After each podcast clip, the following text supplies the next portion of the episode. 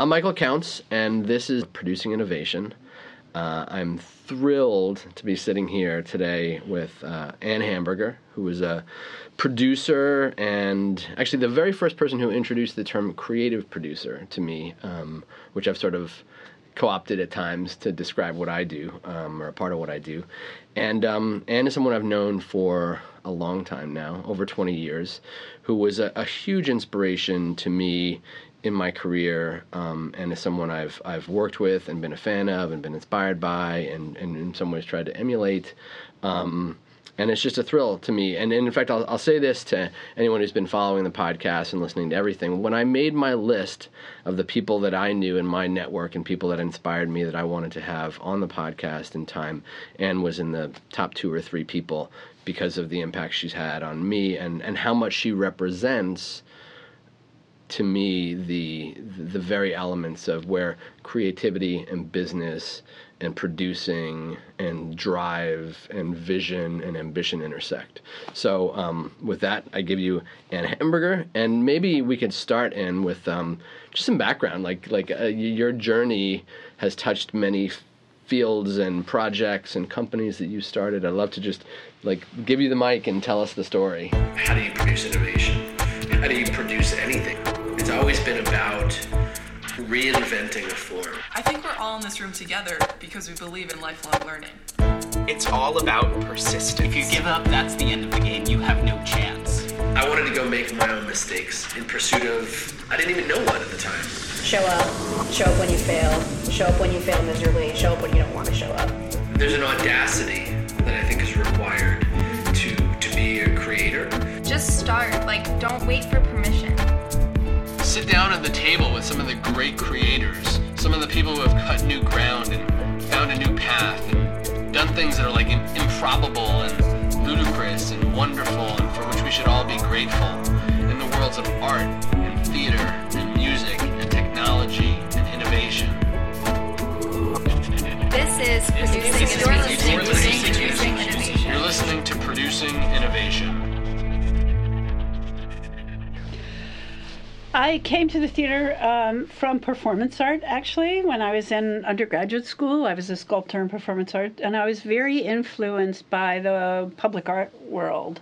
Um, when I was in college, I was fascinated with things like the spiral jetty, which is this jetty that Robert Smithson built into the Salt Lake. Um, and have always been fascinated about the intersection of art, visual art, and theater with the public. And what happens when a public happens upon something? What happens when there's a true interface between uh, the general public and the work that one creates? Um, when I got out of uh, college, I was uh, doing performance art in New York City and um, fell in love with a Swedish filmmaker, moved to Sweden for two years, and performed in galleries and museums, actually, the Museum of Modern Art in um, uh, Malmö, and created these huge fabric sculptures that would take up whole rooms. I did that. I was there for two years. I came back and then was known in New York as the Swedish performance artist, which I thought was rather humorous. But I began to be um, unhappy or frustrated with doing work that I felt was very singular because I am above all else a very collaborative person.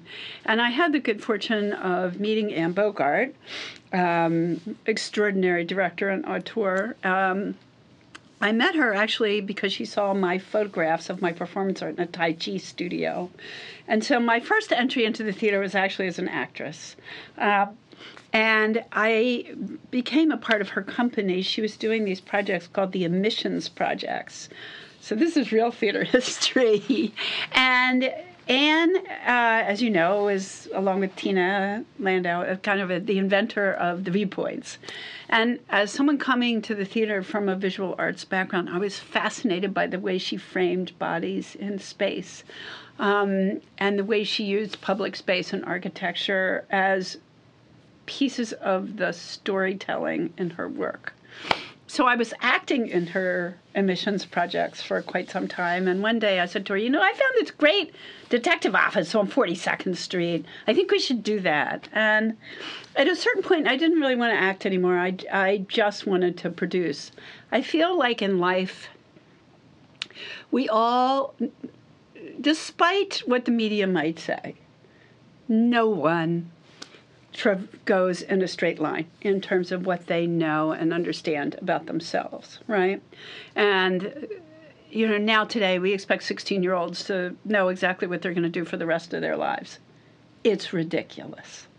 And I'm no different. I mean, I, I have become well known for the things that I've done, but at first I thought I wanted to be an actor, and then I realized I sucked at that. And I started working with Anne Bogart and trying to understand where I belonged and what I wanted to be doing. And in that process, I was smart enough to recognize where I felt at home. And I never felt at home as an actor. It wasn't where I belonged. And one of uh, the great things that I did for Anne is Anne does not have a great sense of what it means to be a producer. She's a great artist, and she wanted to open up a show of hers on Thanksgiving. So this was a show of hers that I was producing, and it was in a cafe on Seventh Street and Avenue A. And I said, "Anne, you can't open up a show on Thanksgiving." She's like, "Well, I want to." So I went around to all the stores in the neighborhood, and I said, I am going to bring kids who have no place to go on Thanksgiving into the audience to watch this avant garde cabaret. So that was an interesting mix, as you can imagine. But I got all those stores in the East Village to sponsor a child on Thanksgiving. So I got them each to give us $15. And so we had the money to go buy big turkeys and mashed potatoes. And there we were in this in this restaurant on 7th Street and Avenue A with all of these kids from the projects on Avenue D who didn't have any place to go for Thanksgiving watching this avant garde cabaret. That was a long time ago, but that kind of gives you a sense of how I think. I think that's a kind of a, a wonderful example. And so I then was like, well, I really love producing. I love the work Anne's doing. I love the whole notion of using the city as our stage. What's next? And I was still doing some performance art work also, but again, I didn't feel home. And so I thought, well, I need to know more about producing. I think I'll apply to grad school. So I applied to the Yale School of Drama. I walked in for my interview, and and Ben Mordecai, who was the chairman of the Yale, of the management program, said, well, "What do you want to do?" And I was like, "Well, I either want to be a Broadway producer or I want to start a site-specific theater company." Well, you couldn't find two things that are further apart. And he admitted me into the management program of the Yale School of Drama, where I created a lot of havoc. I didn't mean to, but I did. Um, and so this doesn't go on too long. I'll skip over those three years, but only to say that the thing that is funny is that I am a lot of things professionally. You know, I have a lot of different qualities and attributes and things. But the one thing that I am not is a manager. but I got a degree from Yale as a ma- in the management program. But while I was at Yale, what they did was the, the management students at Yale would have the students work at the Yale rep, the traditional conventional Yale rep. And I went to Ben and I said, here's what I want to do for my thesis project. He said, I said, I want to start a site specific theater company. And I don't want to write a paper about it. I want to do it. And he looked at me and he said, Anne, you know your MFA is not going to be dependent upon you being successful. He thought it, it was impossible and I would never be successful. And I was also actually harassed by some of the teachers at Yale who were like, oh, yeah, and why don't you go run for president too? So, um, and I actually had a teacher who, who named ha- Harry Harry Weintraub, um, who's a lawyer, who did nothing but tease me about what I was saying. And then when Avant Arts took off and became successful, he, he called me up. He's like, Can I get tickets through you or are you going to not let me in? And I was like, No, I forgive you, Harry. I actually did adore him. So I decided I was going to start En Garde Arts, and the very first thing I did was I said, I know, the very first thing I want to do is I want to create a piece for the Pierpont Morgan Library. And um, so I wrote a letter to the woman who ran the Pierpont Morgan Library, and I was imagining, oh, it'd be so great. I could have all the performers and all the rooms, and what a fantastic historic landmark to use. And then I get this phone call from her, and she goes, hello you know the American people who sound like they're from Britain because they want to. That was her. And she was like, hello, let me tell you. She goes, the Pierpont Morgan Library is not on guard, avant garde, or any other kind of guard. No, we are not doing one of your shows. But I was undaunted and I continued on, and we did a piece in Central Park, our very first piece that while I was still in school. And then when I got out of school, the very first show that we did was a piece called Naked Chambers. And it was with a, a playwright and screenwriter named Dick Beebe, who unfortunately passed away. And it was a 17 floor empty condominium on the corner of Greenwich and Chambers Streets. And the landlord just said we could use it right? When you start to think about things like this, like what landlord in 2019 would let you do that? Anywhere in the country. They wouldn't. So this guy said, Yeah, you can use it. It's empty. I don't mind. No problem. And so what we did was we I took a lot of my classmates from Yale. We made films of fake residents, you know, made, made fantasy families that lived in this skyscraper. And we hired a mountain climber. This is what really blows my mind that this this real estate, this man who owned this building would let us do this. And we hired a mountain climber, and the mountain climber was an art thief. And so the mountain climber would go off the top of the building for the show, climb down the side of the building, go in the windows, grab a painting that was really just a prop, come back out, scale down the side of the window, and meanwhile these these these films were running in the windows, right? And every night we had 30 chairs in the middle of Greenwich Street. People come up and sit down. We didn't charge anything and would watch this 15 minute show. So one day, Alan Eisenberg, who was the president of Actors Equity, who I had met at Yale, comes just by accident comes walking down the street and sees all of this and knows me. And I'm like, hi, Alan. And he looks, and there are all these equity actors who are in these films. And obviously, the entire thing is completely illegal. And he just looks at me and he looks up and I said, Have a program. And he keeps on walking. so I never heard uh, this again. It's not something like today if a senior person for Actors Equity were to come down the street and see this, you better believe there would be hell to pay. But Alan was like, "There's no money here. It's all in good fun. What the hell?" That that kind of attitude, unfortunately, sadly, is gone. So we kept putting one foot in front of the other. There were a lot of wonderful empty spaces. Um, we did a, the next big piece we did was in a warehouse on Lafayette and Prince Street called Terminal Bar with people who are now famous. I've worked with a lot of people now, they're all famous. You know, like Fisher Stevens, you know, was in it. Um, Roxanne Rogers, and it was a piece about AIDS. Um, and that got kind of rave reviews in the New York Times, though. Actually, the New York Times almost didn't come because we had to postpone our press opening. And the only reason they ended up coming was because Mel Gussow, who wrote the review, um, when they stopped coming after we postponed, I wrote him a letter about my mission and my vision. And I went over to Mel Gussow's apartment, which I looked up in the phone book. Y'all remember what a phone book is? Phone book? Yeah, yeah. I looked up his address in the phone book and I went over to his house and I snuck into the apartment building and snuck a letter under his door about why I was doing what I was doing. And he called up my press agent later and said, You know, I've changed my mind. I'm going to come back. I'm going to come and review this. And we got a review, and that was kind of the beginning of what put us on the map. And, you know, En Garde Arts was doing the impossible. I mean, for 13 years, we did the impossible. And we, I, the shows were magnificent in terms of their spectacle and their beauty. And they were extraordinary in terms of what we actually managed to achieve with the artists that we worked with. Um, we closed off four square blocks of the meatpacking district.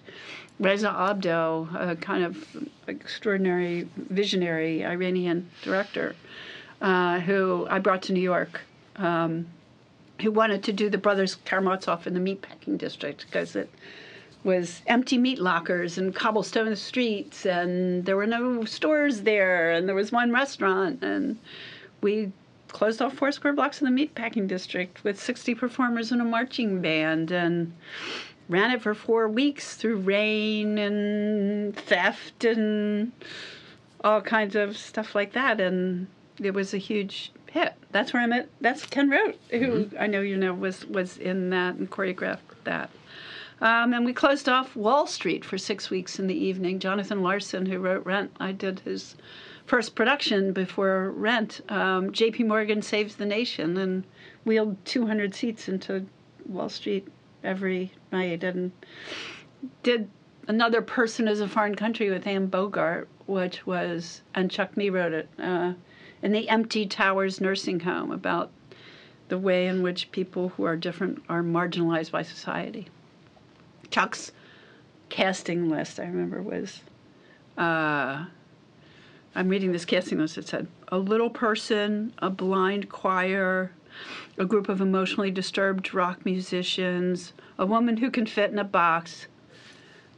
And we found all these people. We found all these people. And they were in our show. And audiences were lined up around the block because it was so extraordinary. Um, so we always seem to manage to do the impossible. And we manage to do things so cheaply. My favorite story, which I like to tell when I went to Disney, was Anne is sitting there and she says, You know, I want to figure out how to make the building cry. So Kyle Chepulis, the set designer who made a lot of us things work for you and for me, mm-hmm. says, I know what we can do. He goes and, uh, and he buys a pipe and he sticks a bunch of holes in the pipe and he takes it up to the roof of the Towers Nursing Home. And he attaches the pipe to a fire hose and he attaches the fire hose to the fire hydrant.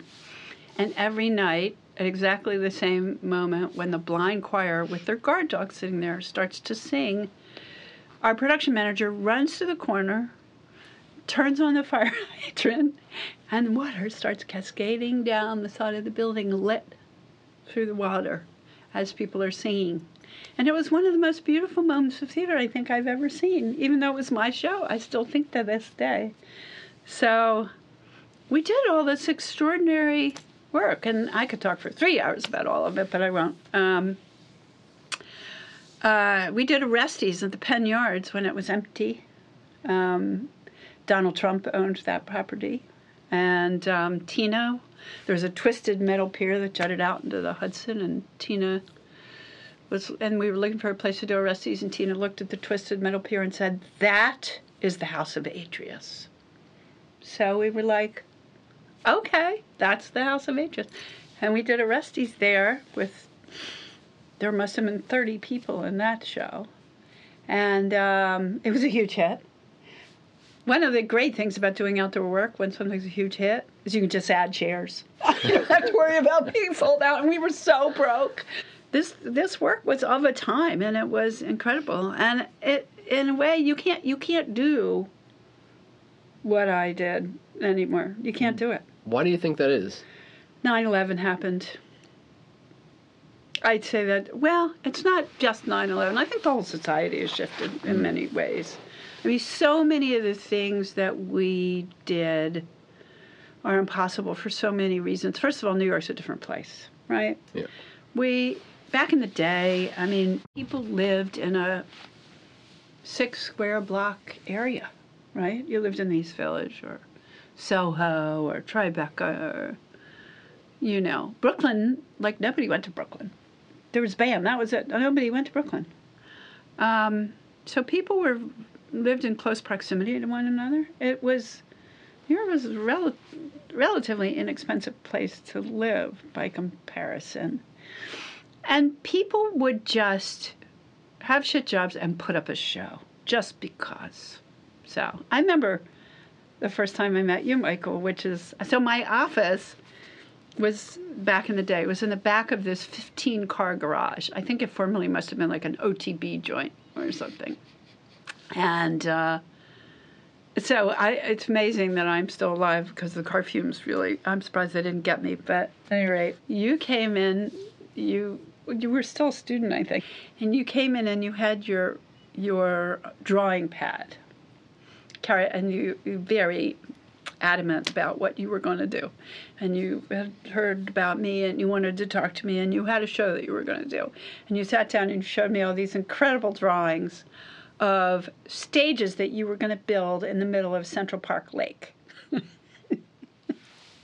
I remember, I remember going, do I just tell him it's impossible and it's never going to happen? I was like, I really don't want to do that, but it's so cool that he's another nut that thinks like this and is willing to envision stuff that is visionary and impossible and wonderful. He will never do it, but it doesn't matter. I want to know this person.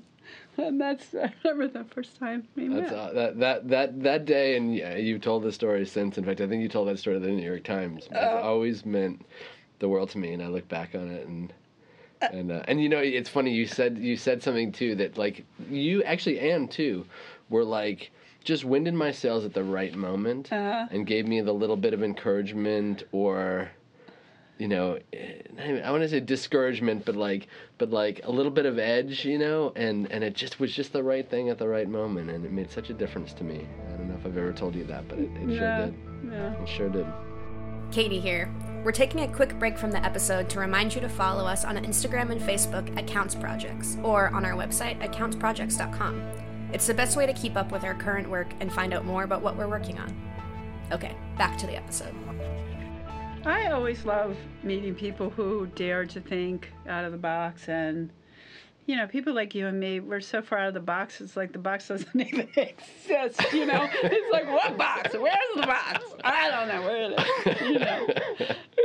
um, so, En Garde Arts had a great run for 13 years, and there was something that Mac Wellman once said that I remembered for many, a long, long time.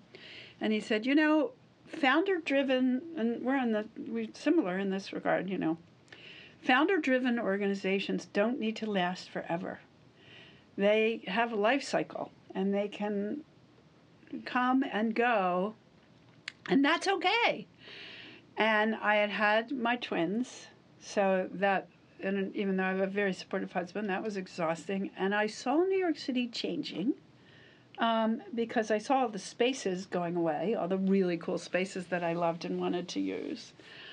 And I didn't see where there was opportunity to take what I was known for and expand it to be more inclusive of other things I wanted to do. So I was restless and need, needed and wanted a change. So when the opportunity to apply for the artistic director of La Jolla Playhouse came along, I applied, got the job, and picked up the family, and we all moved to San Diego. And I thought, oh, okay.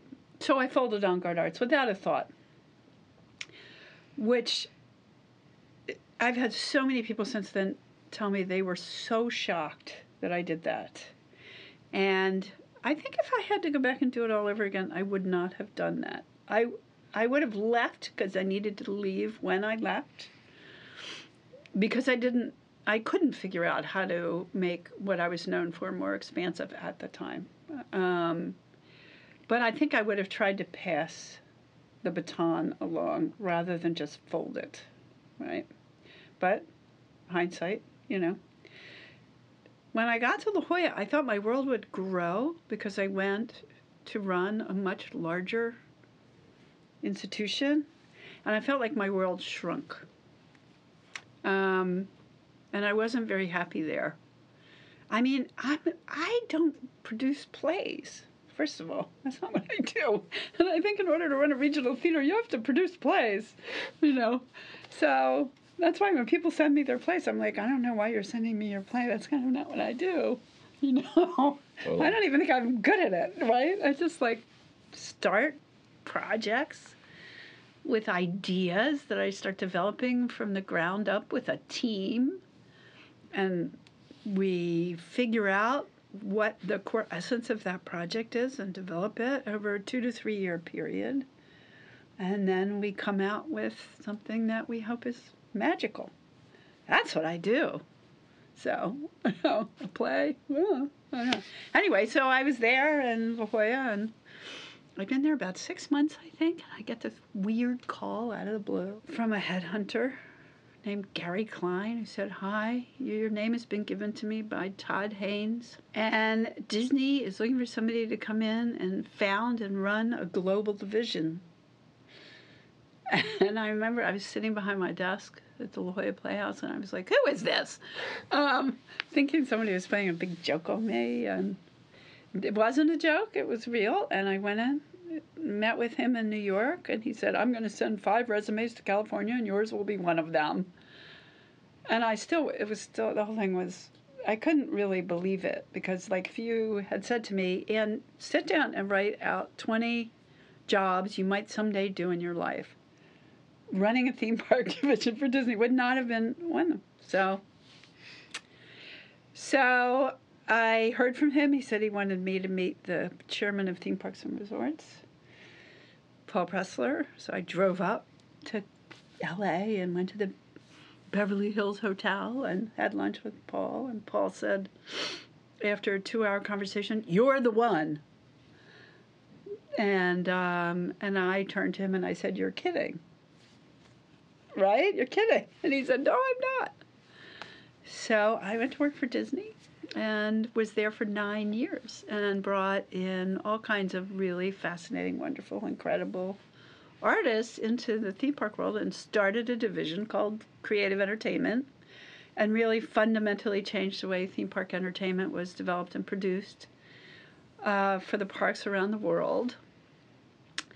And I did that for nine years. I have to tell you, when I was in Hong Kong, I took Wilder to Hong Kong Disney, and we went and saw a couple of the shows, and I just thought, like, th- these things would not be here That's if it true. wasn't for Anne Hamburger. That's I kind of got bored at Disney because I managed to do all these amazing things and start a new division and put all these incredible shows up. And then once I had done all that and I had all these shows running in parks all around the world, I didn't have anything to look forward to. And I've never been somebody who's been motivated by money for myself, you know, though I could use a lot more for En Garde Arts these days, but um, I just started making money by accident, kind of, you know, which is, and I missed the theater. I missed New York. I missed being able to create things that weren't bringing a movie to life, which was really, you know, I mean, all I did, right? Um, which is a lot, but still, I missed it. So when I left Disney, we came back to New York, and I spent like three years in utter confusion, of which you were part of that also. and um, and then I finally realized, like, oh, I belong in the not-for-profit world, developing work. That's what I should be doing. And so I was like, well, it's insane to start En Garde Arts again. Like it's it's crazy enough to start a not-for-profit theater once, much less to start it twice. But you know, I really think um, I think a lot about well, like transitions in life. I think I think in a way like how we deal with transitions is almost more important than anything else we do on some fundamental level because there's so many people who are frightened of the new and are frightened of transitions because you could fail, right? Inherent in that is failure. But so then they don't, so then they stay stuck. Majority of people in the world, that's what they do. They're like in one job, they're not really happy, they're not going to move on, they kind of stay stuck. And I'm just always been somebody, I think I have a great deal of capacity for change and resilience, more than the average person. So, um, when I came back from, to New York, I, I was in, steeped in one failure after another for about three years and very, very, very depressed. And then I was just like, that's because I'm not doing what I'm supposed to be doing. And there's a saying that I've come up with that's a very strong visual image, which is if you're banging your head against the wall, you need to turn around. and it's this, you know, so I did. And I relaunched En Garde Arts, and I am really so happy doing the work that I'm doing now. It's a struggle financially, but I just kind of said, okay, here I am who am I? What's needed? And how can I make a difference? And I think I have asked myself those questions all my life. And so, asking myself that, I said, I'm an, I'm an artist. And what's needed, I think, is art that can be, uh, that has social change at its core, that can truly be a bridge between the kind of larger society and the problems we face and change. Um, that's what's needed, and I can make a difference because I know how to produce good work and deal with artists. So I answered those three questions, and then the logical conclusion of that was, well, then I need to relaunch En Garde Arts. And so the first thing I did was Basetrack Live, which I don't know if you saw that. It was about the impact of war on veterans and their families. And it had a photographer who was an, embedded in Afghanistan who took these amazing photographs and videos of um, Marines in a particular unit, 1 8, um, and started the first Facebook page and website in the war, in the Afghanistan war. Knight award winning photographer. And there was a four piece electroacoustic score by two Juilliard composers, Ed Bilous and Michelle DiBucci, who had done a workshop at Juilliard, the first incarnation of that. And then a wonderful man named Seth Bockley who came on to direct. And then we literally also went and filmed vets around the country who had been in Afghanistan. We found them through Facebook. We put the show together. It was on the Harvey stage at BAM. It went to 40 cities the thing I'm probably most proud of of all of it is we went to Fort Hood in Killeen, Texas. We were invited to Fort Hood, and we performed the show for 2,500 soldiers over the course of six days, and this soldiers who were between the ages of like 18 and 25. These are not dudes who go to the theater, you know. And one guy walked in, I overheard him saying, Oh my God, I can't believe we have to go to another one of these PowerPoint demonstrations about how we shouldn't kill ourselves. He had no idea what he was coming in to see. And he sat down and they watched the show. And we worked with the Intrepid Behavioral Health Center. And after the show, I went up to him and I was like, Well, so it wasn't a boring PowerPoint demonstration. He goes, Dude, this is, boy, this is something, maybe I will go see a shrink. And it was like profound. Wow. Um, and the Army did a study after we left and found that there was a 36% decrease in stigma towards um, therapy by the people that saw our show, which was so. So for me, it's like okay, keep going. Apply for another five thousand dollar grant. Go off salary for a few months. What the hell? Let's go. So um, this is the kind of work I'm doing now. We're working on a five borough tour with a Latinx team. Um, that's in the form of a fandango and a fandango is a community celebration of music and dance that hails from Veracruz. Um, and it's derived from the stories of undocumented immigrants, and we want to take it to all five boroughs. And then we're working on another piece uh, with uh, Lebanese American writer and uh, African American director, Leila Buck and Tamilla Woodard, about a Muslim family and a Christian family that come together to plan a wedding that's going to be an immersive dinner party. That's 2021. And then because I've been phenomenally frustrated by the fact that I went from running a global division to the fact that I could only do one thing at a time, however complex they are, which they are. Um, I've just started a new series called Uncommon Voices, which I love and I'm having so much fun with because but it's e- comparison. It's easy. So there's this wonderful cafe in Brooklyn called the Commons Cafe. It's an 80 seat cafe, and the first Monday of every month we present artists developing new work around social change. And so on April 1st, we have this artist, Tanya Kalmanovitch, who comes from a boom oil town, Fort McMurray in Canada. And she went back and she interviewed the people she grew up with. And she has voice recordings and video and film. And she is a fiddle player. And she does this one person show, and she plans to go back to Fort McMurray and travel the oil pipeline down back to New York.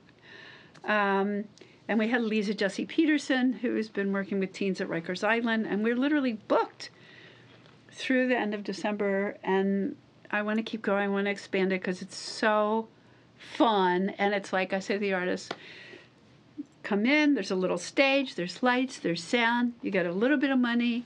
The cafe gives us the space for free. She takes the food and the booze and the wine cost.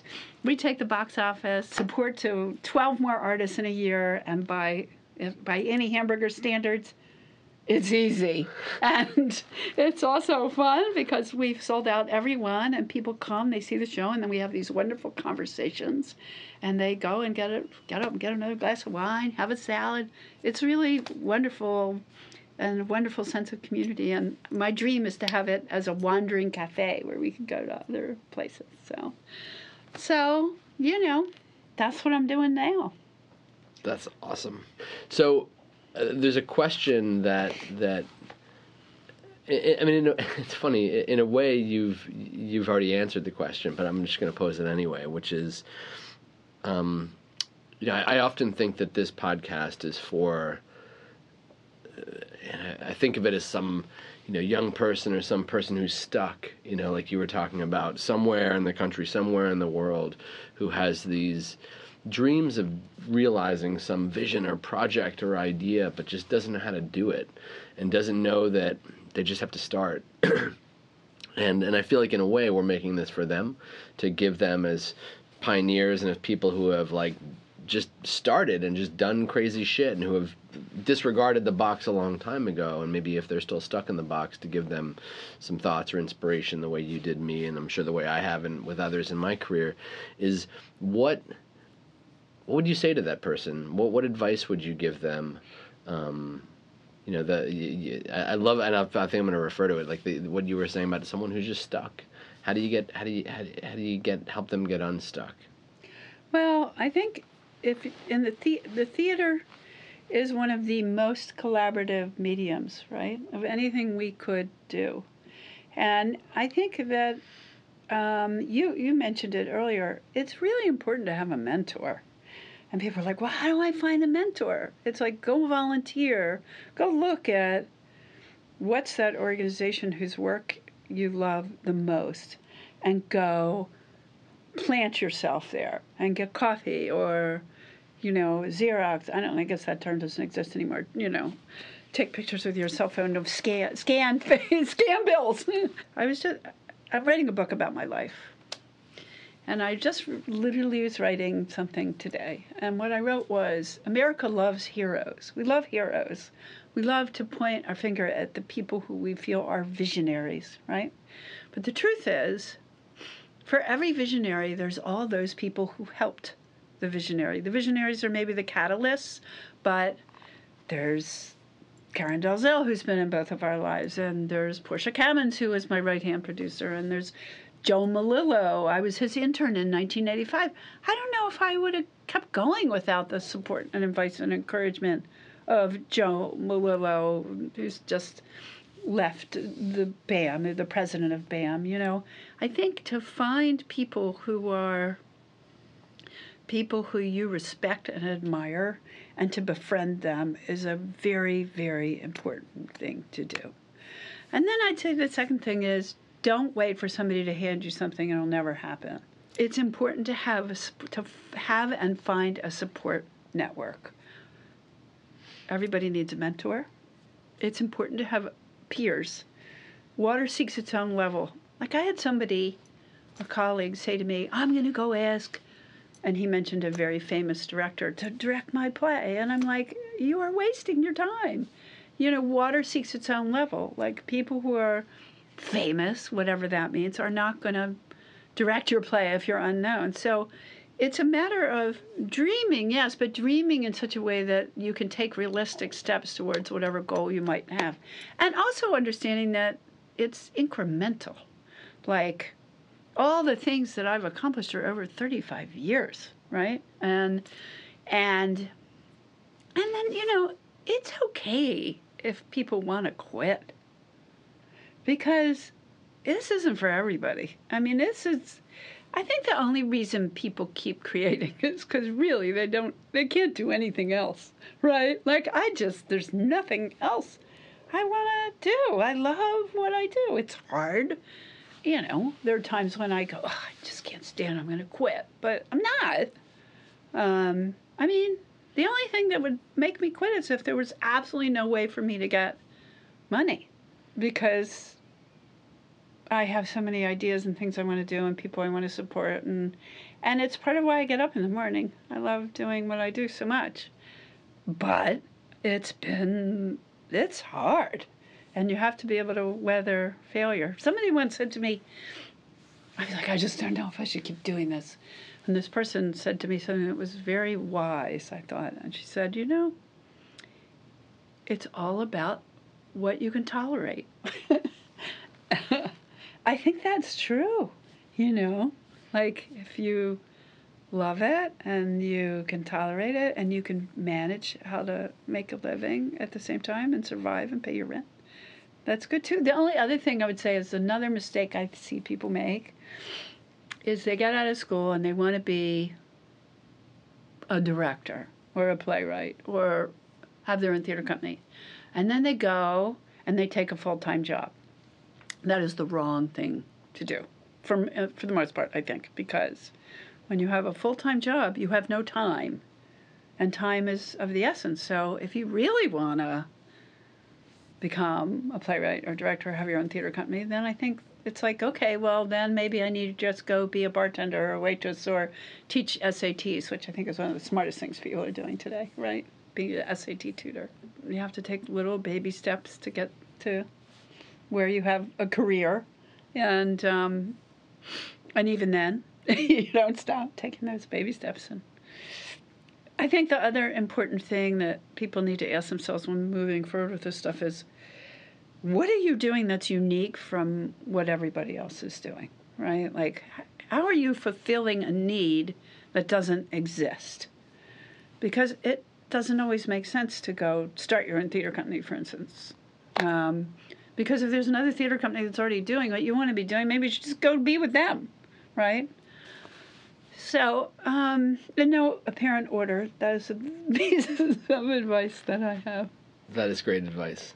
You were a pioneer then. You're a pioneer now. Oh, thanks. it's um, it's uh, it's just it was so interesting too to hear some of the, the some of the gaps, some of the details that I didn't know about the story of Anne Hamburger. So that was great, and I think anyone listening is gonna if, if they if they really pay attention, there's a there's a great roadmap here and a lot of great tools um, for people to pursue what they want and achieve what they want. And I have one final thing to say, which is my motto learn all the right ways to do things, and then when that doesn't work, do whatever it takes short of breaking the law.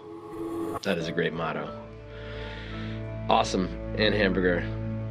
Thank you so much for You're being here welcome. today. It's Thank such a pleasure you. to see you. Same here.